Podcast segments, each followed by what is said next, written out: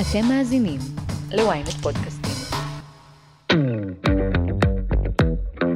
זה בעצם הדעה הקדומה הראשונה והבסיסית ביותר, שהיא לא קיימת רק בנו כחברה, אלא קיימת גם באנשים עצמם, שהם מתקשים לראות את עצמם כיצורים מיניים. לא בגלל המוגבלות שלהם, אלא בגלל המוגבלות של החברה. מסרים לקויים לגבי הנושא הזה. אולי מסר, מסרים שמקדמים הגנה, אנחנו רוצים להגן עליכם, אנחנו לא רוצים לחשוף אתכם. או בעצם הסתכלות עליהם כיצורים א-מיניים.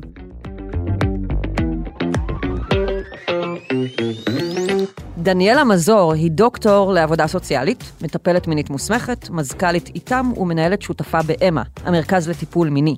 היום בסקס אפיל, דניאלה תספר מהי הזכות למיניות בקרב בעלי ובעלות מוגבלויות. היי, אתם ואתן על סקס אפיל, פודקאסט המיניות של ynet יחסים. אני לא רשתת מאור, ואיתי באולפן דוקטור דניאלה מזור, דוקטור לעבודה סוציאלית, מטפלת מינית מוסמכת, מזכ"לית איתם ומנהלת שותפה באמה, המרכז לטיפול מיני. אהלן דניאלה. שלום לורי. איזה כיף שאת פה, תודה רבה שבאת. גם אצלי, אני ממש שמחה להיות כאן איתכם. תספרי קצת uh, למאזינות ולמאזינים קצת על פועלך המקצועי ועל הקשר שלך לנושא שנדבר עליו היום, שזה בעצם הזכות למיניות בקרב בעלי ובעלות uh, מוגבלויות. אז uh, מעבר למה שסיפרת, אז uh, קודם כל אני מחיפה, היה לי נורא נחמד להגיע עד לכאן היום. יש. Um, אני עוסקת בנושא של מיניות בכלל, במיניות במוגבלות בפרט, uh, משהו כמו 18 שנה בערך. זה הרבה. כן, האמת שזה הרבה הרבה זמן. הקטע המעניין זה שזה התחיל בעיקר בנושא של uh, מניעת אלימות מינית, מניעת פגיעה, מניעת מחלות, מאוד מאוד... לקחתי את, ה, את הנושא הזה אה, לליבי, כאילו כמה, ש, כמה שניתן למנוע את הדבר הבא, את האסון הבא. Mm. ולאט לאט לאורך השנים נחשפתי לחומרים שדיברו על הזכות למיניות ולזוגיות בקרב אנשים עם מוגבלות. והבנתי שהמיניות היא לא רק דבר שצריך למנוע, אולי יש גם כמה חלקים שכדאי שנקדם. וככה התחלתי לקדם את הזכות, ושילבתי גם את הנושא של מיניות, גם את הנושא של מוגבלות ואת המילה זכות. יפה מאוד. המקום הזה של הזכות בכלל למיניות היא משהו, זה שיח מאוד מתקדם, לא? זה בטח שיח של השנים האחרונות, או שזה משהו שכבר קיים? זה שיח מתקדם, זה שיח, אבל שעדיין הוא מאוד מאוד חסר. אני חושבת שההיעדר שיח של העונג זה משהו שאת לא נחשפת אליו הרבה. אני נחשפתי למאמר של דוקטור טפר, מיטשל טפר מארצות הברית, אדם מקסים, יהודי, אה, אדם שמתנייד בכיסא גלגלים, פגיעת חוט שדרה. שהוא בעצם אחד החלוצים בנושא הזה, שהוא כתב מאמר, היעדר שיח של העונג בקרב אנשים עם מוגבלות, ואז הבנתי שבאמת אנחנו כאנשי מקצוע וגם בני המשפחה, באנשים עצמם, לא הסתכלו על נושא של מיניות כמשהו שהוא גם יכול להביא עונג לאדם. Mm. ובנושא של זכויות, אמנם יש כן את ההצהרה לקידום זכויות של הוואש, של הארגון העולמי לבריאות מינית, הנושא של מוגבלות מוזכר שם, אבל עדיין אני חושבת שבנו כחברה עדיין לא הפנמנו את המסר הזה. עדיין אנחנו קצת מפחדים כשאנחנו משלבים את המילה מיניות במוגבלות. בטח, אני מניח, יש המון המון סטריאוטיפים, וגם אנשים מסתכלים על אדם אה, עם מוגבלה, עם מגבלה, הם לא רואים בו יצור מיני בדרך כלל. נכון, זה בעצם הדעה הקדומה הראשונה והבסיסית ביותר, שהיא לא קיימת רק בנו כחברה, אלא קיימת גם באנשים עצמם. שהם מתקשים לראות את עצמם כיצורים מיניים. עכשיו, למה? לא בגלל המוגבלות שלהם, אלא בגלל המוגבלות של הסביבה של החברה. מסרים לקויים לגבי הנושא הזה. אולי מסר, מסרים שמקדמים הגנה, אנחנו רוצים להגן עליכם, אנחנו לא רוצים לחשוף אתכם. או בעצם הסתכלות עליהם כאל ילדים קטנים. עכשיו, ילד mm-hmm. אנחנו רואים, רואים כן. אותו כיצור א-מיני, או נכון. עם מיניות ילדית. הוא ילד, בדיוק. נכון, נכון. עם מיניות ילדית. אז ככה אנחנו מסתכלים גם לאדם עם מוגבלות. והקטע המפתיע פה זה שזה זה לא רק אנשים עם הנמכה קוגנטיבית, שאולי כן, אנחנו נראה התנהגויות ילדיות וכאלה, גם אצל אנשים שמתניידים בכיסאות גלגלים, אנשים עם לקויות חושיות, אנחנו נראה איזושהי התנהגות מאוד מאוד דומה. הסתכלות עליהם כיצורים א-מיניים. רק, רק בגלל שהם יושבים על כיסא גלגלים. כנראה, אני חושבת שזה גם זה, וזה אולי איזשהו פחד שלנו, של הסביבה, של החברה, ולפעמים גם יש, יש עוד דברים שקשורים בזה. כי תחשבי, אדם שחי במסגרת, אוקיי? אדם שחי במסגרת, ופתאום יש לו חברה שהיא גם חיה במסגרת, אדם עם המחה קוגנטיבית לצורך העניין, והוא רוצה לעבור לגור איתה. האם למסגרת יש את התשתית לזה? האם אפשר לתת להם לגור ביחד? האם מה יקרה אם הם יגורו ביחד, יקיימו יחסי מין, ואוי, היא תיכנס להיריון? כלומר, mm. פתאום זה נורא מפחיד אותנו. אז אולי אנחנו גם לא נחשוף אותם לאופציה הזאת. אה, מראש. מראש. Mm. אנחנו ניתן להם לנהל את מערכת היחסים באכילת כריכי, בללכת ביחד לחוג, בלנהל משהו שבאמת מזכיר מאוד חברות של שני ילדים קטנים. עכשיו, אנשי צוות הרבה פעמים אמרו לי, כש... יצא לי ככה לפגוש אותם בהדרכות, בהשתלמויות, אמרו לי, אבל את יודעת מה, הם לא מבקשים את זה. אז למה שאנחנו נציע להם? אה, מי אנחנו שנוסיף להם בכלל מימד. של אתגר לחיים, בדיוק. כשהם לא מדברים על זה בכלל? בדיוק. במה שיש מאחורי זה, זה באמת לא, אין בזה רוע. אני חושבת שבזה מה שאני ראיתי, המון המון המון פחד. המון פחד של הסביבה, הפחד של ההורים, להכיר במיניות של האדם. בהרבה פעמים גם הפחד של האדם להכיר במיניות שלו. כי יכול להיות, תחשבי אדם עכשיו עם מוגבלות פיזית, שהוא פתאום, אני באה ומדברת איתו על הזכות למיניות, הוא אומר לי, אבל דניאלה, אני לא מתפקד מינית, אין לי כבר סיכפה המון שנים. אם זה היה נגיד תעודת דרכים או, או מחלה או משהו, אז על מה את מדברת? איזה מיניות אני יכולה... כן, בגלל שהתפיסה היא שמיניות היא, היא רק תלוית חדירה, למשל. ואז, אה, נכון. אז מה פתאום, אה, איזה מין מיניות אחרת את מדברת איתי אם אני לא יכול, אם אה, לא עומד לי, או אני לא... לגמרי, לגמרי. וזו תפיסה חברתית מאוד מאוד רחבה, והרבה פעמים זו תפיסה שהאדם כבר הפנים לעצמו עוד לפני שהוא הפך להיות אדם עם מגבלה. יש סרט, וככה המלצה למאזינים שלנו, סרט מדהים, מחוברים לחיים, אני לא יודעת אם ראית את זה. מכירה. כן. אה, זה סרט וואו. אין הרצאה שאני לא מזכירה את הסרט, וכשאני יכולה, אני מביאה את הקטע הקטן הזה, שאותו אדם שמתנייד בכיסא גלגלים, משוחח עם המלווה שלו, ששואל אותו, איך אתה מתפקד מינית? הבן אדם משותק, אוקיי? כל הגוף שלו משותק, והמלווה התמים שואל אותו, אה, איך זה עובד אצלך? Justement, je voulais vous demander, euh, par rapport à ça, les, les femmes, vous, vous pouvez, vous Comment ça se passe faut s'adapter. אז הוא אומר לו, מילת הקסם, הוא אומר לו, אני צריך לעשות אדפטציה, שזו בעצם מילת הקסם. למה? כי אדפטציה זה בעצם נגישות, הנגשה, זה, זה לבוא ולנסות להבין מה המיניות יכולה עכשיו, איך המיניות נראית עכשיו, כשאני בעצם, חלק גדול מה, מהאיברים בגוף אין בהם תחושה, אבל כן. איפה כן יש תחושה? מה כן? מה זה בעצם, איך תיראה האורגזמה החדשה? כי אורגזמה יכולה גם להופיע גם אחרי שיתוק. כן. אנחנו, בפודקאסט שלי, באמת אני מדברת על זה המון עם כל מיני אה, מומחות ומומחים שמתארחים פה, על, על להרחיב את המנעד המיני בעצם. בדיוק. אז זה בעצם מה שעושים עם אנשים שהפכו להיות בעלי מוגבלות באמצע החיים, כזה. נכון, וגם אנשים שנולדו עם מגבלה. Mm. אז אם את מדברת עם האוכלוסייה הכללית על נושא של הרחבת, ותקשיבי, יש המון עבודה סביב הנושא הזה, אני בקליניקה משקיעה בזה המון המון המון פגישות, ובאמת להנגיש קצת, להרחיב את, ה, את המנעד.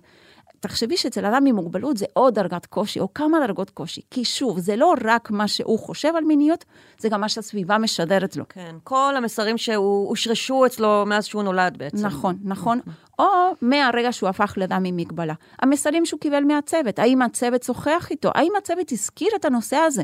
כי כשאני פוגשת אנשים שהפכו לאדם, אנשים עם מוגבלות באמצע החיים, ואני שואלת אותם, מהרגע שהבנת שאתה מעכשיו משותק, מעכשיו ככה וככה, כמה זמן עבר עד שהתחלת בחזרה לחשוב על הנושא של זוגיות במיניות? הם אומרים לך מיד, Mm. מיד, כאילו זה היה שם. אבל זה לא שזה היה שם בקטע של איך אני אצליח עכשיו, זה בקטע של זה נגמר. אה, של, של אבל, של הרבה- היפרדות נכון. מהחיות הזאת, מהחיוניות הזאת של המיניות, נכון, מהחלק הזה. נכון. אני מביאה הרבה פעמים דוגמאות מעולם של, ה, של הריקוד. אני אומרת, נכון, אז אם התרגלת לרקוד, לצורך העניין, אם התרגלת לרקוד קודם טנגו או סלסה וזה, אוקיי, בעמידה. אז עכשיו אתה מתנייד בכיסא גלגלים, אתה יכול להמשיך לרקוד? אז הם יגידו לך, לא, מה פתאום, זה ריקוד אין לי רגליים, על מה את מדברת? בדיוק, בדיוק. אבל מה אנחנו יודעים? שהיום יש גם ריקוד אצל אנשים עם כיסאות גלגלים. כלומר, מה עשינו פה? האדפטציה, מה עשינו פה? הנגשה. אנחנו בעצם אמרנו, אוקיי, יש ריקוד של אנשים עומדים, ויש אנשים שרוקדים גם בכיסאות גלגלים. כן, או- כמו שיש לך שחקני כדורסל עם אה, כיסאות, יש היום. סכומי אולימפיאדה שלמה, פר... פרלימפיות, פרלימפי, נכון, כן. בדיוק. שאת בעצם מבינה שזה בעצם ריקוד לכל דבר, זה לא ריקוד מיוחד, זה לא אנשים מיוחדים, זה לא צרכים מיוחדים, זה סוג אחר של ריקוד, וזה אותו דבר עם המיניות. אגב, זה משהו שאני עוברת עם כל האוכלוסייה, מה זה בעצם מיניות? אם מיניות זה דבר אחד, זה מתחיל ככה, זה נגמר ככה, זה אמור להסתיים ככה. אז פה בעצם העבודה היא הרבה הרבה יותר יסודית. והיא עבודה שהיא הרבה פעמים, במיוחד אם האדם חי באיזשהו הוסטל או מסגרת, את צריכה גם לעבוד עם המסגרת, את צריכה לעבוד עם המשפחה. זה לא פשוט התהליך. אז יש המון פקטורים, גם האדם, גם המסגרת שהוא פועל בתוכה, וגם המשפחה האפוטרופסית ששומרת עליו בעצם, או שאחראית עליו. בדיוק, ופה אני רוצה להעלות איזושהי נקודה שאני מאמינה שיש כמה מאזינים ומאזינות שאולי יזדהו איתה מאוד. להרבה מאוד אנשים עם מוגבלות אין פרטיות, אין חוויה של פרטיות, אין חוויה של בעלות על הגוף שלהם ועל החיים שלהם. אם האדם חי במסגרת, אז בכלל. כי למה? כי כולם יודעים. ואני יכולה לתת לך דוגמה, שזוג שחי במסגרת, אוקיי, והם רוצים להתחיל להתנסות מינית. הם לא יגידו לך ככה, כי השתמשו בשפה אולי יותר פשוטה, רוצים להתקדם בקשר, להרגיש, טה טה טה טה. אה, זוג שהכיר בהוסטל. כן, מדברת. נניח חיים באיזשהו הוסטל, לא משנה איזה מגבלה, אוקיי. ויש שם צוות שאחראי עליהם. יש שם עובדות סוציאליות, יש שם מדריכים, יש מנהל, יש משרד הרווחה וטה טה טה טה. ופתאום יושבת חבורה של אנשים בישיבת צוות, וכולם מדברים על זה שהזוג הזה רוצה, רוצה להתחיל לקיים יחסי מין. תחשבי, את ואני, אם היינו רוצות להתחיל עכשיו לקיים יחסי מין, אם עשרה אנשים היו צריכים להחליט אם זה בסדר או לא בסדר. זה מזעזע, באמת. בחוויית האדם... וגם הרוב האנשים, אף אחד חוץ מהם והפרטנרים שלהם לא יודע שהם הולכים לקיים יחסי מין. בדיוק. זאת אומרת, אף אחד לא, בדיוק. אנשים לא מדווחים על כך לאף אחד אחר. בדיוק. בגלל זה כשאני אומרת על לעשות עבודה, ושוב, אני לא רוצה שזה זה יישמע כשאני מאשימה אנשים. כי הרבה פעמים פועלים ככה בתוך פחד. הם אומרים, אבל אנחנו לא יודעים עם מי הוא באותה רמה יסכימו בהסכמה. אמצעי מניעה, יש באמת המון המון פרמטרים. אבל פה באמת ההבדל בין להגן עליהם לבין לכוון אותם. ואם אנחנו מכוונים אותם, מי מכוון אותם? מכל הצוות, האם כולנו צריכים לדעת את הכל על אותו זוג? והרבה פעמים זאת החוויה שלהם, שאין להם לא פרטיות על הסיפור שלהם, על הבחירות שלהם, ההחלטות שלהם, ואין להם גם פרטיות על הגוף. תחשבי אדם ב- ב- עם מגבלה פיזית, גבר או אישה, שנוגעים בהם כל היום. אפרופו סטיגמה של המיניות. הגוף שלהם הופך להיות איזשהו כלי אה, שלפעמים... לוקחים אותם לבדיקה, לוקחים להם את היד, עושים להם בדיקות. הכל, אה, הכל, הכל. צרכים או כל מיני כאלה. הכל, כאילו יש להם איזושהי חוויה של חדירה לגוף האינטימי והפרטי. נכון, מה אנחנו אומרים לילדים שלנו? הגוף שלך הוא רק שלך. אז אצלם זה בדיוק ההפך. הגוף שלך הוא שלהם. מתישהו, אולי באיזשהו שלב, תבין שהוא גם שלך. ואני בטיפול המיני אומרת, לא רק שהוא גם שלך, הוא גם יכול לגרום לך לעונג. כלומר, תחשבי כמה הדרך וואו. את צריכה לעשות, כן. כדי להגיע למקום, לא רק שהאדם יכיר בגוף שלו כגוף בעל פוטנציאל לעונג, הוא צריך להבין קודם כל שהגוף הזה הוא ברשותו בלבד. כן, כן, כן. זה גם בטח לא, זה גם תלוי בבן אדם אה, מבחינת המודעות שלו. לגמרי, זה המודעות שלו, אבל זה גם המסרים. את יודעת, זה היום בחינוך המיני, באמת, שאנחנו מנסים לקדם, מגיל קטן אנחנו מנסים באמת לשוחח ככה עם הילדים שלנו, גם כשאנחנו מלבישים אותם, גם כשאנחנו מקלחים אותם, כי אם אנחנו אומרים להם, הגוף שלך הוא רק שלך. אבל אז מגיעה דודה, מביאה לו מתנה, ואני אומרת לו, נו, תן לה נשיקה, הביאה לך מתנה. או שהן דורשות את זה, מה, לא תיתן לי נשיקה. ושתעלה חיי? בדיוק, לא? במיוחד אם היא, באתי להגיד פולניה, אבל סורי. אבל כן, זה מגיע. ואז מה עשינו? התנהגותית, שידרנו מסר אחד, אבל אמרנו מילולית מסר אחר. הילד מבין את ההתנהגותי, לא את, המס, את המסר המילולי. זאת אומרת, הגוף שלי הוא לא רק, לא רק שלי. ואותו דבר, באופן הרבה יותר קיצוני, חווה ילד עם מוגבלות, נער עם מוגבלות. שבעצם תחשבי שיש אנשים שצריכים לצנתר אותם, להחליף להם. אפילו נערה שמתחילה להתפתח מינית, מקבלת וסת בפעם ראשונה. תחשבי, כל העניין הזה של התחבושות וזה וזה וזה, מישהו אחר מבצע. איך אה, עושים את וואלה. זה? ואז את רוצה לקדם את המסר שהגוף שלך הוא רק שלך. עכשיו, הדבר החשוב להגיד שזה שאפשרי. נכון שהיא תלויה בסיוע. זה אנחנו לא יכולים לעשות איתו שום דבר, למרות שהיום טכנולוגית יש המון אביזרים שהם באמת נועדו כדי שאדם יפתח כמה שיותר תחושה של אוטונומיה ועצמאות. ואפשר, אפשר למצוא פתרונות, דברים מדהימים שמתקדמים היום. כמו מה? כמו למשל, אני זוכרת שפעם. ראיתי איזשהו, איזשהו מתקן ממש ממש קטן שעוזר לנערה להלביש תחבושת בזמן הבסת. וואו. איזשהו מתקן כזה מדהים, כן. איזה מגניב. עושים את זה במלבד, בתל השומר, שם מרכז מדהים, שאחר כך אני אגיד משהו גם בנושא של מיניות, כי, כי אני חושבת שזה שווה להזכיר גם את זה. אבל בעצם מה שהם עושים, הם רואים את האדם, רואים את הפעולה, ואומרים, אוקיי, איך אני מפתח פה את האביזר הקטן, משהו שנגיד המוח שלי לא יודע לעשות, את האביזר הקטן שיאפשר לאותה נערה לבצע את זה באופן עצמאי. ולפעמים, זה, זה באמת, זה דברים מאוד מאוד קטנים. הם מסתכלים על צרכים שחסרים, ואז הם אומרים איך אנחנו עוזרים לאנשים האלה, כן. בעלי מוגבלויות, אה, למלא את הצורך הזה. בדיוק, לפתח תחושה של מקסים, אוטונומיה. את מדהים. יודעת, כאילו, אצל תינוקות, כשילד בפעם ראשונה מושיט את היד ולוקח צעצוע, יש איזושהי תחושת גאווה, הצלחתי לבד לעשות את זה. אצל אדם עם מוגבלות, תחושת המסוגלות היא חמצן. ואנחנו יכולים לעזור בזה, בזה שאם אני, לפני שאני מלבישה את הנערה, אני אומרת לה, אני רוצה להלביש אותך, את מסכימה, או איך וזה, ודבר חשוב, נותנים לה לבחור את הבגדים, שזה משהו שלא תמיד מתרחש. מפה זה מתחיל להתקיים, ואז את פוגשת את האדם הבוגר, ואת מעברת איתו על מיניות, ואז הוא מסתכל ואומר מה? אה, מה זה מיניות? כאילו, אני לא בחרתי את הבגדים שלי כל חיי. אני חי בהוסטל עם שותף, שותפה, אני לא בדיוק בחר, כאילו, ואז את מדברת איתם על בחירת בן זוג. את מדברת איתם על הנושא של אה, נטייה מינית. אז זאת שאלה באמת, אה, סוג של שאלה מוסרית, האם מי את שתבואי לדבר איתם אם הם לא באים אלייך לגבי זה, לא? נכון, מצד שני, ההתפתחות המינית היא, היא באמת תקינה. אלא אם כן קיימת איזושהי תסמונת, וזה באמת אחוז קטן של האוכלוסייה. Mm.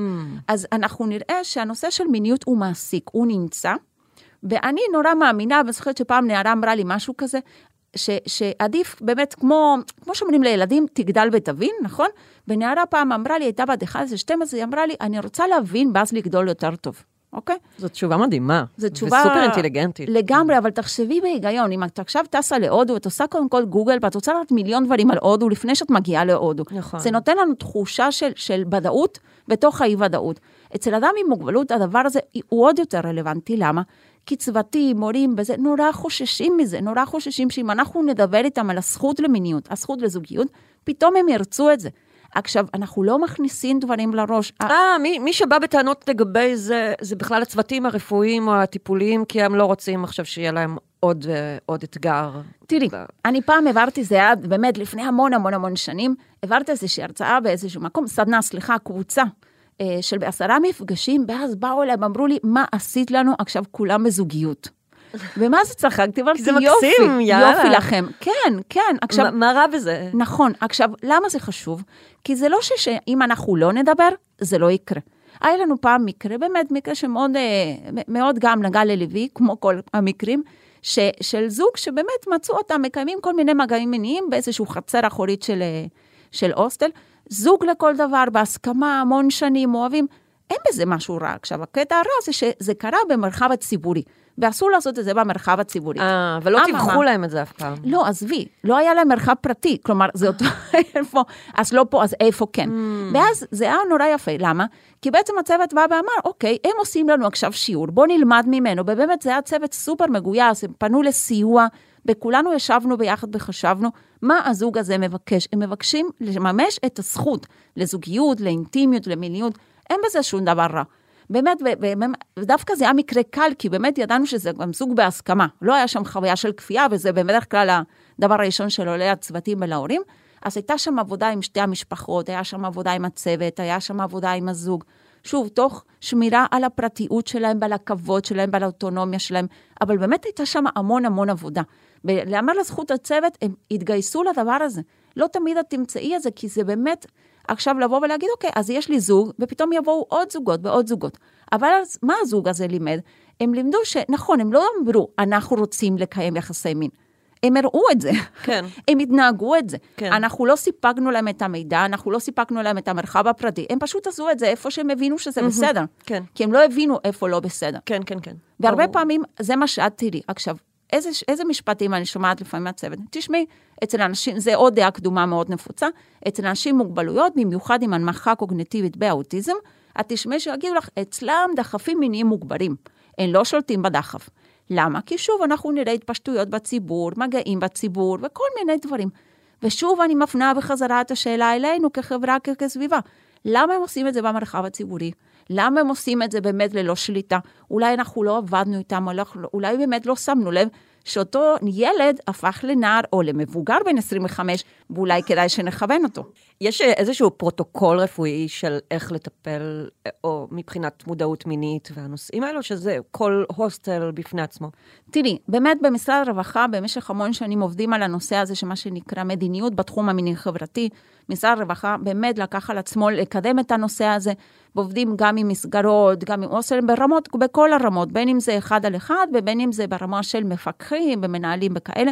יש המון דרך לעשות, כי את יודעת, הכל גם קשור לתקציבים וטה טה טה טה. אבל באמת יש איזשהו צורך שמבינים ש... הצוות מרגיש חוסר אונים. עכשיו אדם מתפשט מול העיניים, מה אני עושה איתו? עכשיו האדם בא ואומר לי, תשמעי, אני לוקח תרופות ואין לי זקפה, מה אני עושה עם זה? כאילו, והיא המטפלת שלו, ואין לה מושג מה להגיד לו, מה לענות לו. זה בסדר שהוא משתף, זה לא בסדר. בגלל שהוא אמר לי את זה, אני מפנה אותו עכשיו לשיקום ואז מיני. הם פונים אלייך כמטפלת מינית כן. כדי להתייעץ. נכון, אבל הרבה פעמים גם אני מחזירה את הכדור אליהם, ואני אומרת, אולי דווקא כן המקום לתת מענה זה שלכם, כלומר, אתם בקשר איתם. בסך הכל הבן אדם מדבר על איזשהו צורך, את צריכה לעבוד איתם גם על המקום הזה של אותו מטפל, שאומר, אבל אין לי את הכלים ולא למדתי. אז נכון, אתה לא תעשה טיפול מיני, אבל קודם כל תן לגיטימציה לזה שהבן אדם שיתף אותך. תכף ממשיכים. פרסומת קצרה וחזרנו. היי, אני משי היד, ואני רוצה להזמין אתכם לאבק פיות, פודקאסט דיסני המצליח ביותר בישראל. לא, זה לא פודקאסט לילדים. בכל פרק נצא למסע נוסטלגי בעקבות הסיפורים הכי מעניינים של חברת האנימציה הגדולה בעולם. הכוכבים המפתיעים שעמדו מאחורי הדמויות של מלך האריות, מולן, אלאדין, פוקאונטה, סביבת הים הקטנה. הצד האפל מאחורי סיפורי הנסיכות והאבירים, וגם איך המכשפות הפכו לסמל סקס. חפשו אבק פיות בוויינט או באפליקציית הפודקאסטים האהובה עליכם.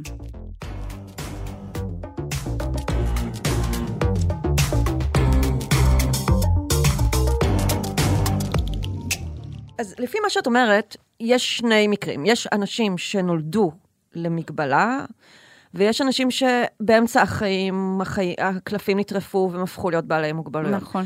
ואנשים שנולדו עם מגבלה, אז הרבה פעמים, זה תלוי כמובן בסוג המגבלה, הרבה פעמים מתייחסים אליהם כאו ילדים או, או כהיפר-מיניים, כאנשים mm-hmm. שלא יודעים לשלוט בצרכים. ואז צריך לראות מה עושים עם זה, ואנשים ש... באמצע החיים, כל החיים שלהם השתנו, עכשיו צריך לראות איך לייצר להם מיניות חדשה ורחבה יותר, שלא עוזבת את המקום הזה של, של אברי מין אה, כפי שהם, ואומרת, בוא נראה, יש לך עוד אברי מין. כן, מה עוד אפשר לעשות בגוף? כן, איבר מין הכי גדול שלנו זה האור. את יודעת, זה כל הגוף שלנו. כלומר, יש יש תגידי המוח. המוח הוא הקובע, המוח זה בעייתי, כל המחשבות העולניות זה, אבל כאילו באמת להסתכל על הגוף שלנו כהגוף שהוא בעל פוטנציאל מיני כל כולו, כאילו העור שלנו, כמובן, יש נקודות יותר, נקודות פחות, אבל בעצם בא לי גם לסבך את מה שאת אמרת ולעשות גם איזשהו סדר בהקשר של קטגוריות של אנשים עם מוגבלות. יש לנו אנשים עם מוגבלות באמצע החיים, אנשים שנולדו, אנשים עם מוגבלות נראית לעין, אנשים עם מוגבלות נכון, ללא. נכון, נכון. ובתוך נכון. הקטגוריות יש לנו אנשים עם הנמכה קוגנטיבית, אנשים על הרצף האוטיסטי, עם מוגבלות פיזיות, חושיות, גם וגם וגם, לפעמים גם מרכיבים נפשיים. ובנוסף יש לנו גם דרגות חומרה. שהן סובייקטיביות ואובייקטיביות, מה שביטוח לאומי קובע, באיך שבן אדם חווה את עצמו. Uh-huh. כלומר, התמונה היא מגה סופר מורכבת, uh-huh. ולכן כשאני אומרת מיניות במוגבלות, חשוב שגם נכיר את כל המנעד הרחב כן, הזה. כן, כן, כן, אבל. באמת, את, את עשית איזושהי חלוקה סופר חשובה, שזה בעצם אנשים עם מוגבלות מולדת, אל מול אנשים שהמגבלה קרתה באמצע החיים, שזה גם משהו שהוספתי בדוקטורט שלי, שבעצם הוספתי קטגוריה שחילקתי את הקבוצה של נשים עם מוגבלות. את כתבת דוקטורט על, על נשים בעלות כן, מוגבלות. כן, נכון. על הבניה, השם המפוצץ של הדוקטורט זה הבניה החברתית של המיניות בקרב נשים עם וללא מוגבלות, שבעצם אוכלוסיית המחקר הייתה נשים עם מוגבלויות פיזיות בחושיות, בהשוואה לנשים ללא מגבלה. ובתוך הקבוצה הזאת אני חילקתי אותם גם למוגבלות מולדת, למוגבלות נרכשת. ויצאו שם דברים מאוד מאוד מעניינים, כי בעצם אישה שנולדה עם מוגבלות, אוקיי? באיזשהו מקום את באה ואת אומרת, תשמעי, כל החיים עם זה. כאילו, אז איפשהו גם היא הפנימה את הזהות שלה, והיא מכירה את הזהות שלה כאדם, היא לא מכירה משהו אחר בזה. ובאיזשהו מקום הנחתי שאצלה גם המיניות תהיה הרבה יותר מפותחת, כלומר, ההשלמה שלה מתוך, מתוך זה שהיא נולדה עם מוגבלות, אז גם היא, היא הבינה שהיא מוגבלות, והיא הבינה שהיא גם עם מיניות, אוקיי? ו- וחשבתי שזה ככה, ואז פתאום הבנתי שזה לא, שדווקא לפי הממצאים של המחקר, נשים שנולדו עם מוגבלות, בעצם המסר שלה מיניות הוא היה מגיל אפס. גיל אפס. אה. להבדיל מאישה שבעצם נגיד אם המיניות קרתה לה בגיל 23, שהיא חוותה מיניות חלקה, שהתאונה קרתה לה. נגיד קרתה לה תאונה בגיל 23, ובעצם עד גיל 23 היא, התנסה מינית, היא הכירה, היא אפילו חוותה אורגזמות, וחשק כן, כן, כן. מיני, עוררות וכאלה, ואז היא הפכה לאישה עם מגבלה, ובעצם הלמידה פה זה של הגוף החדש, של התפקוד החדש, של אזורים שמעגנים חדשים. אבל כן איפשהו היה שם איזושהי תפיסה של מיניות, אוקיי? עכשיו, הסיפור הוא מורכב, למה? כי אם אותה אישה הסתכלה על נשים עם מוגבלות כנשים לא מיניות, אז עכשיו היא מכניסה את עצמה לאותה קטגוריה של המיניות. Mm-hmm. אז העבודה שלה היא באמת על הדעות הקדומות שלה, הדעות שהיא החזיקה לפני, מול הזהות החדשה.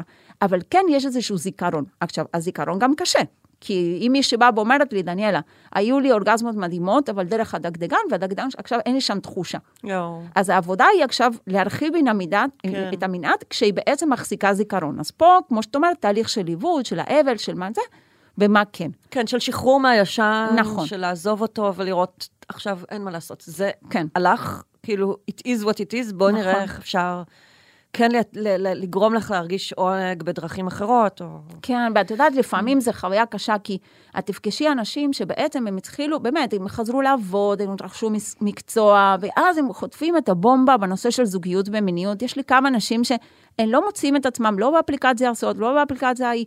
וגם העניין הזה של לשים תמונה עם הכיסא, לא לשים, לספר על המגבלה. אה, באתרי היכרויות. וואו, זה סיפור, mm. זה סיפור, כאילו. עכשיו, אני לא באה ואומרת, אה, אנחנו מדברים דרוגרה, זה נכון, כשאת רואה כיסא גלגלים, סביר להניח, במיוחד בחנות כמו כל אפליקציה, זה סוג של חנות של המוצר המושלם שאת מחפשת. שמראש תקבלי פחות פניות, כן. כן, כן, אין מה לעשות, זה נכון, ובאמת, אני גם דוגלת בשיטות של פעם, של היכרויות של אנשים פנים מול פנים, מרחבים חברתיים שבו את מכירה אדם, לא מכירה אדם. יש גם עניין של שהתרבותית יעדיפו לשדך בן אדם עם כיסא גלגלים לאישה עם כיסא גלגלים. נגיד. נכון, נכון, כן, זה, זה משהו זה נורא, גם אנחנו הרבה פעמים, גם בקבוצות ש, שאני מנחה, אז אנחנו קצת צוחקים על הנושא הזה, זה כמו ש...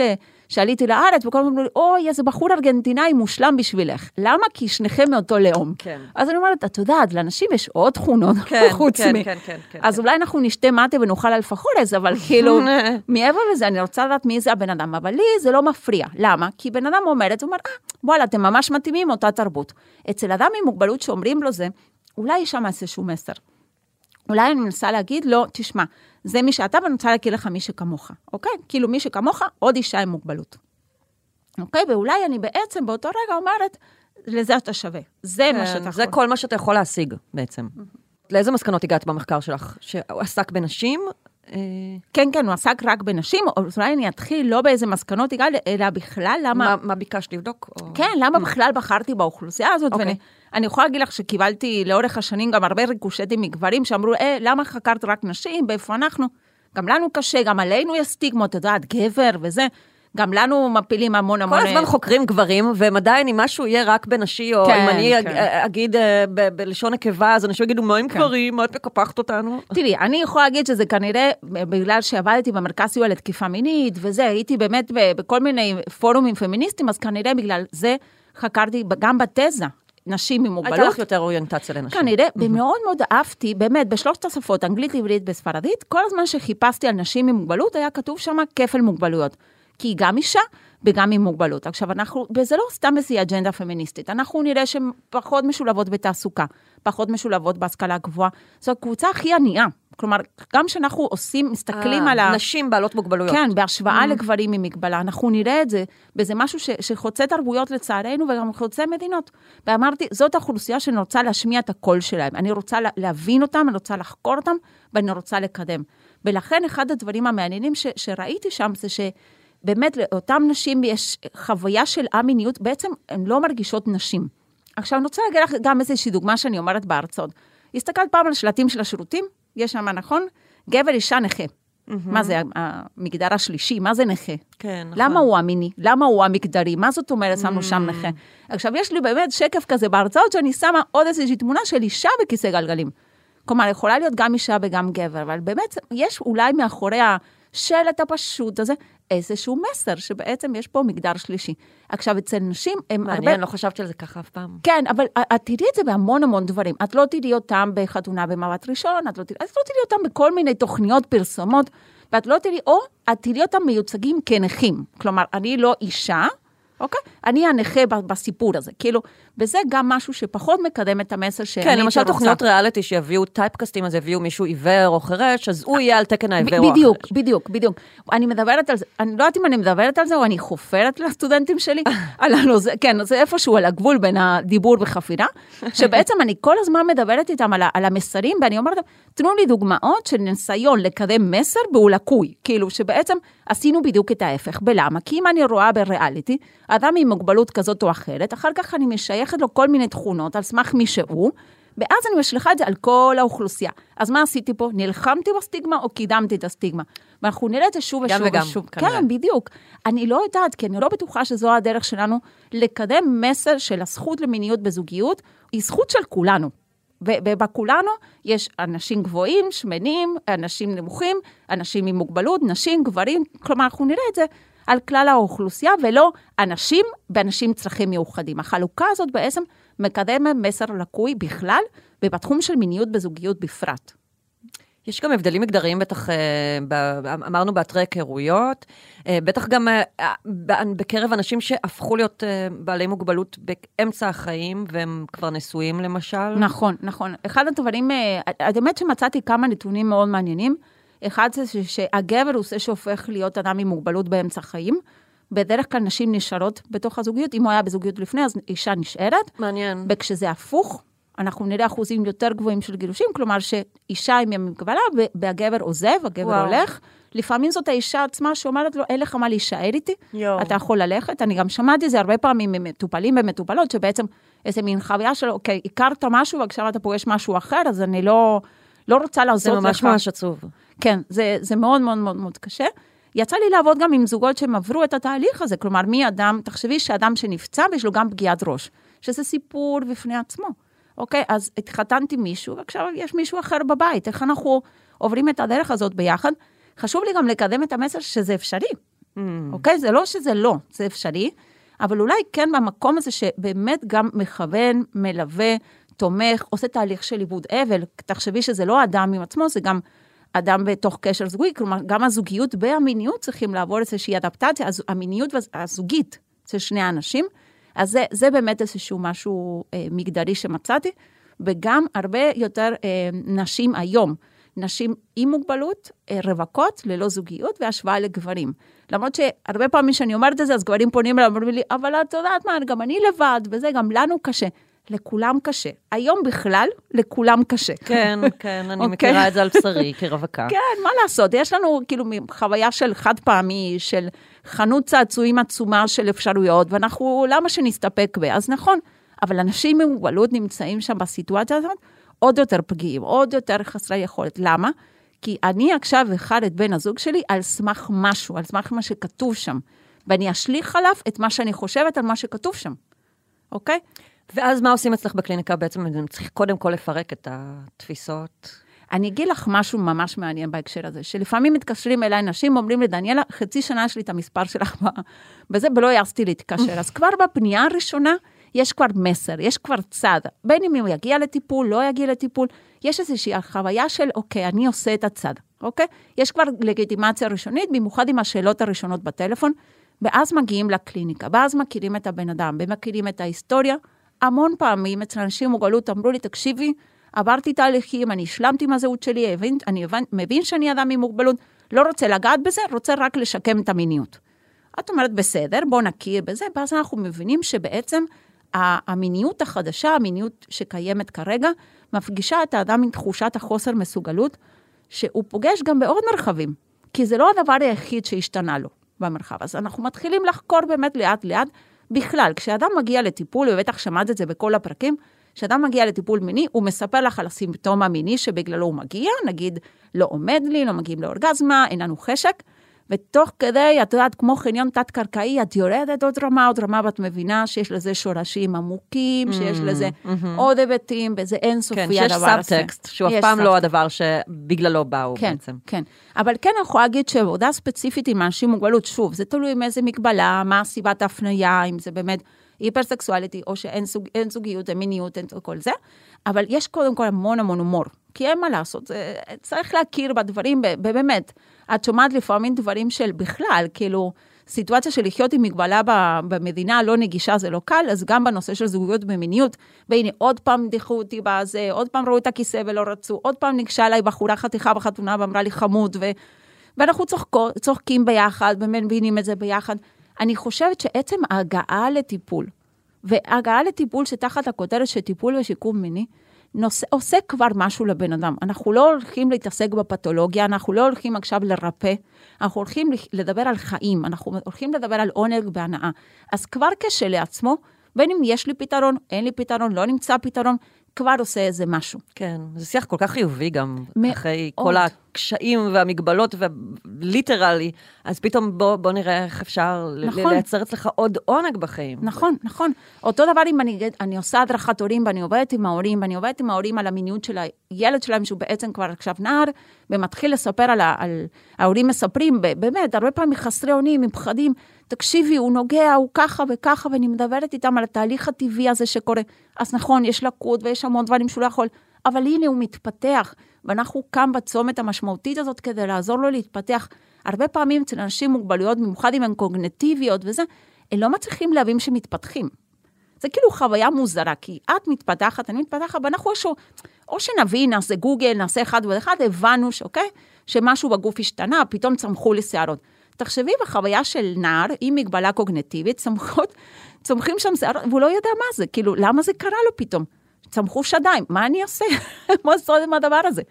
עד שאת באה ואת אומרת, זה טבעי, למה? כי את ככה וככה, ואת התפתחת מינית.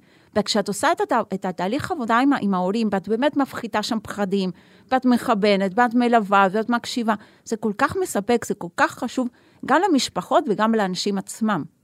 מה קורה במצבים של אה, זוגות של בעלי מוגבלויות שבאים, למשל, מנסים להיכנס להיריון? ובאים לרופא, אה, בטח ההתייחסות של הממסד הרפואי יכולה להיות אה, לא הכי מפרגנת, לפעמים ב- בגלל בורות וחוסר ידע באמת. זה, זה גם בורות בחוסר ידע, וזה גם משהו שהוא קשור לש, לנו, לישראל, שזו מדינה שבאמת, אה, כל הנושא של הפלות בבדיקות גנטיות זה סופר מפותח, אפילו בהשוואה עולמית, אנחנו במקום מאוד מאוד גבוה של בדיקות גנטיות, וגם של הפלות. בגלל איזשהו פגם כזה או אחר, ולפעמים... היד יותר קלה על ההדק אה, בענייני הפלות, כן, אם התינוק לא כן. מושלם, בגרשיים, מה שנקרא. בדיוק, אנחנו רוצים תינוק מושלם. אז מה שקורה כשאדם עם מוגבלות, אה, זוג עם מוגבלות רוצה, ושמעתי סיפורים, באמת, יש לי כבד בבטן, איך שאמרת את זה, אמרתי, אייש, כאב לי אפילו. כי יצא לי לפגוש כמה זוגות שבאמת נתקלו בכאלה תשובות כל כך, כל כך קשות מצד הצוות הרפואי. שוב, לא כולם, בסדר? לא כולם. ברור. אבל כן, הם הגיעו כנראה לאדם הלא נכון ברגע. מספיקה לפעמים מילה אחת והיא, והיא יכולה ממש לצלק. כמו אנשים. למשל להגיד לזוג, מה, אתם רוצים תינוק כמוכם, או mm. שאתם רוצים שהוא יהיה בסדר? מה אמרתי לזוג הזה? את יודעת, אחרי שהם בכלל הגיעו לשלב המתקדם הזה של לפנות למרפאת פוריות, את יודעת איזה דרך הם עשו? שבעצם השלימו, עשו, התחתנו, בלה בלה בלה בלה. מספיקה מילה כזאתי כדי לקחת אותם 20 או יותר לעשות רגרסיה על כל ההתקדמות כן, שהייתה להם. כן, יו. כן, וזה לא פעם אחת, זה כמה פעמים. אז באמת בהקשר הזה אני אומרת, אני רוצה, באמת, אם יש עכשיו זוגות שבאמת חושבים על זה ו, ומתלבטים לגבי זה, אז כדאי שיתייעצו עם אנשים שבאמת ש, שמומחים גם לנושא הזה של מגבלה, ובאמת מחזיקים איזשהו... 아, גם מראש, איזשהו... מראש לפנות לצוות רפואי שאולי יש לו איזושהי אוריינטציה? כן, או... כן. Hmm. אני התמחיתי וגם עובדת במרפאה לשיקום אה, מיני של פרופסור רפי חירותי, שגם מתארח פה כן, בפודקאסט. כן. אז, אה, אז גם שם כתבנו ביחד פרק בספר, שהוא היה בנושא של אה, מוגבלות בכלל, פגועי חוש סדרה. כתבנו פרק על הנושא הזה של מיניות במוגבלות, והזכרנו גם את הנושא של פוריות, פתרונות וזה, ובאמת יש רשימה לא ארוכה מאוד של אנשי מקצוע שמומחים לנושא. את יודעת מה צריך להוריד פה? אנושיות. זה mm-hmm. לא רק ידע, mm-hmm. זה לא רק ניסיון, זה לא הפרופסור או הפרופסורית עם הכי הרבה ניסיון בשם וזה, זה בעיקר אנושיות, זה, זה לראות את האדם ולנסות להבין את המקום של האדם שיושב מולי. עם המגבלה ורוצה להביא ילד. זו זכות. ממש, ממש. אז רק אנושיות. אוקיי? על זה אני מבלה קורסים שלמים עם אנשי מקצוע, על לפתח אנושיות. את uh, מכירה קצת uh, אולי uh, כל מיני צעצועי מין לבעלי מוגבלויות? זה תחום שיותר הולך ויותר uh, פורח לה בשנים כן, האחרונות. כן, בכלל, כל הנושא של צעצועי מין, uh, כל התעשייה שהשתנתה, ובאמת נהייתה גם הרבה יותר פרנדלי, כאילו, לחלוטין. פתאום כן. בצבעים, בגדלים, והכל, כן, כן, כאילו, כן. פתאום גם נורא נעים ללכת לקנות כזה, ו- ולא להיתקע כל מיני נכון, דברים מפחידים. נכון, בעבר זה חנויות בתחנה מרכזית ובכל מיני מקומות כן, לא כן. נעימים לנשים. כן. צריך לעשות טיפול וחשיפה לדברים האלה, אם מישהי באה עם איזה משהו מהמיניות, מגיעה לשם, אוי ואבוי, כאילו זה הולך אחורה לגמרי. אבל באמת גם בכלל התעשייה התפתחה, ובאמת גם המודעות לזה, אפרופו מה שבזה התחלנו גם את הפוסטקאט, הזכות למיניות, אוקיי? ברגע שהם את הזכות לעונג, הזכות למיניות בקרב אנשים עם מוגבלות, אז גם הנושא של צעצועי מין נכנס אה, לתמונה. באיך? יש, הזכרתי מקודם את מלבד בתל השומר, ויש שם מחלקה, באמת שמקדמת את הנושא הזה של צעצועי מין מונגשים. אוקיי? נגישים לאנשים עם מוגבלות, שזה בעצם, אם לאדם יש בעיה במוטוריקה העדינה, אוקיי? ולפעמים המתגים של הצעצועים הם קצת מורכבים. כאילו, אדם גם עם מוטוריקה רגילה לא מצליח להפעיל. נכון. אז באמת עם מתג יותר גדול. לפעמים עם איזשהי אביזר נוסף, איזשהו סד או משהו שבאמת עוזר לאדם להחזיק את זה. אני זוכרת שפעם נתקלתי, וזה מעניין, כי זה סתם צעצוע מין, אבל הוא יכול להיות מתאים לאדם עם מוגבלות, לאיזושהי כפפת רטט, היא מיועדת לגברים, שבעצם יש לה בכל אחת מהאצבעות כזה של רטט. עכשיו, תחשבי שבן אדם שאין לו כל כך אה, שליטה בתנועה, הוא יכול להניח את זה על האיבר המין שלו, אוקיי? הוא ירגיש משהו. כן. אולי לא יגיע לאורגזמה, אולי זה לא יהיה המגע הכי וואו של העולם, אבל זה כבר איזושהי חוויה מינית מאוד מעניינת. Mm. עכשיו, כן צריך להתאים את זה, וכן אפשר באמת לפתח עוד איזושהי אביסר, אם יש לו תנועות לא רצוניות, איך הוא מחזיק את היד על איבר המין שלו. אבל באמת יש צוות שלם של מהנדסים, שוב, אנשים שיודעים לפתח את, ה, את האביזרים האלה, שלוקחים את, ה, את האביזר, רואים את האדם, את היכולות שלו, אומרים, אוקיי, איך אני מייעצת, איך אני עוזר ואיך אני מפתח את האביזר. איזה מגניב. מדהים, מדהים.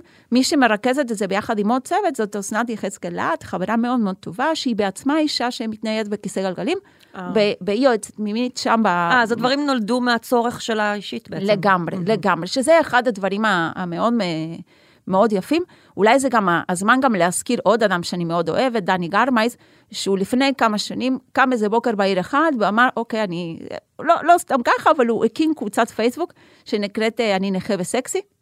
שאני לא זוכרת כמה, אבל יש מלא מלא מלא חברים שם, חלקם אנשים עם מוגבלות, חלקם אנשים ללא מוגבלות, על כל הקשת. ובעצם מדברים שם על נושאים שקשורים במיניות, זוגיות ומוגבלות. זה לא קבוצת היכרויות, זה קבוצת שיח. ו- ושוב, זה, זה מה שאת אמרת עכשיו, זה בעצם הצורך נולד מהשטח, מאנשים עצמם, אנשים שבאו ואמרו, שום דבר עלינו בלעדינו, אנחנו רוצים לדבר על הצרכים שלנו, אתם לא תכתיבו לנו מה מתאים או מה לא, מה מעניין או מה לא. הנושא של. מה שנקרא. בדיוק. בדיוק. אני שמחה. כי אם עכשיו אני באה, אוקיי, ואני מק- רוצה לעשות איזשהו תהליך שיקום נורא מוצלח עם, ה, עם המטופל שלי, ואז אני אומרת, אוקיי, כדאי לשלב אותו בתעסוקה, משהו חברתי, וטה טה טה טה טה. אז אני בעצם הכתבתי עבורו את מה שאני חושבת שנכון לו. אנשים עם מוגבלות קמו יום אחד ואמרו, נמאס לנו, תשאלו אותנו. כן, כן, כן. למה אתם עושים את כל ההחלטות האלה מעל הראש מעל שלנו? הר- ולא מה איתנו? בדיוק, בדיוק. ובאמת, בהק- בהקשר הזה, ופה חשוב גם לעשות גם את, ה, את, ה, את ההבחנה בין אנשים עם מוגבלויות שונות, כי באמת, אנשים בדרך כלל שאינטליגנציה תקינה, אז הם מסוגלים באמת לדבר בעד עצמם, לא כולם, אבל הם, אנחנו אותם נשמע יותר, אנחנו נראה אותם יותר בהפגנות, בטלוויזיה וכאלה. ואני גם אוהבת לקדם באמת ולעבוד בתחום של אנשים שהקול שלהם פחות נשמע. כן. שזה אנשים עם הנמכה קוגניטיבית, תפקודים שונים, אנשים על הרצף האוטיסטי, לפעמים גם התחום של בריאות הנפש, אנשים שאנחנו פחות נפגוש, ואנשים שפחות יודעים לסנגר על עצמם, כלומר- כלומר לדבר בעד עצמם, וגם אלה שלא ידברו על הזכות, כי הם לא מכירים את המילה זכות. כן, כן, אין להם את השפה הזאת בכלל. בדיוק, בדיוק, ואז העבודה, בגלל זה אני, אני מסתכלת על זה באמת בפריזמה הכי רחבה שיש, ואני אומרת, יש לנו תפקיד לכולנו, לחברה, לסביבה, לבני המשפחה, לאנשי מקצוע ולאנשים עצמם, לשלב ידיים ולקדם את זה ביחד. דוקטור דניאלה מזור, את מדהימה, אני מדברת הרבה. ומעניין ו- וחדשני ומרתק, ואני בטוחה ששפכת פה הרבה מאוד אור והורדת הרבה, הרבה אסימונים אה, לאנשים עכשיו שהם האזינו לנו. אני מקווה, באמת, אני, אני רוצה להגיד שגם היו לי פרפרים בבטן לפני הריאיון, באמת ממש ממש שמחתי להיות כאן. בכל הזדמנות שיש לי להשמיע את הקול הזה, וכן, אולי בשמם, ביחד איתם, לאור הניסיון שלי וההיכרות האישית שלי בנושא. אז ממש תודה לך על, ה, על ההזדמנות להשמיע באמת את המסר של הזכות למיניות וזוגיות אצל אנשים עם מוגבלות ואצל כולנו. אמן. תודה לך, תודה רבה.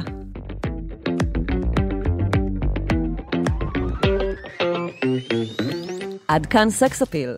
מוזמנות ומוזמנים לעקוב אחרינו בוויינט, ספוטיפיי או באפליקציית הפודקאסטים שלכם. נשמח מאוד שתדרגו אותנו באפל ובספוטיפיי, ואתם יותר ממוזמנות ומוזמנים להצטרף לקבוצת הפייסבוק שלנו, סקס אפיל הפודקאסט, הקבוצה לדיונים, ולספר לנו מה חשבתם על הפרק. עורך הפודקאסטים הוא רון טוביה, על הסאונד גיא סלם. אני לא רשתת מאור, נשתמע בפעם הבאה.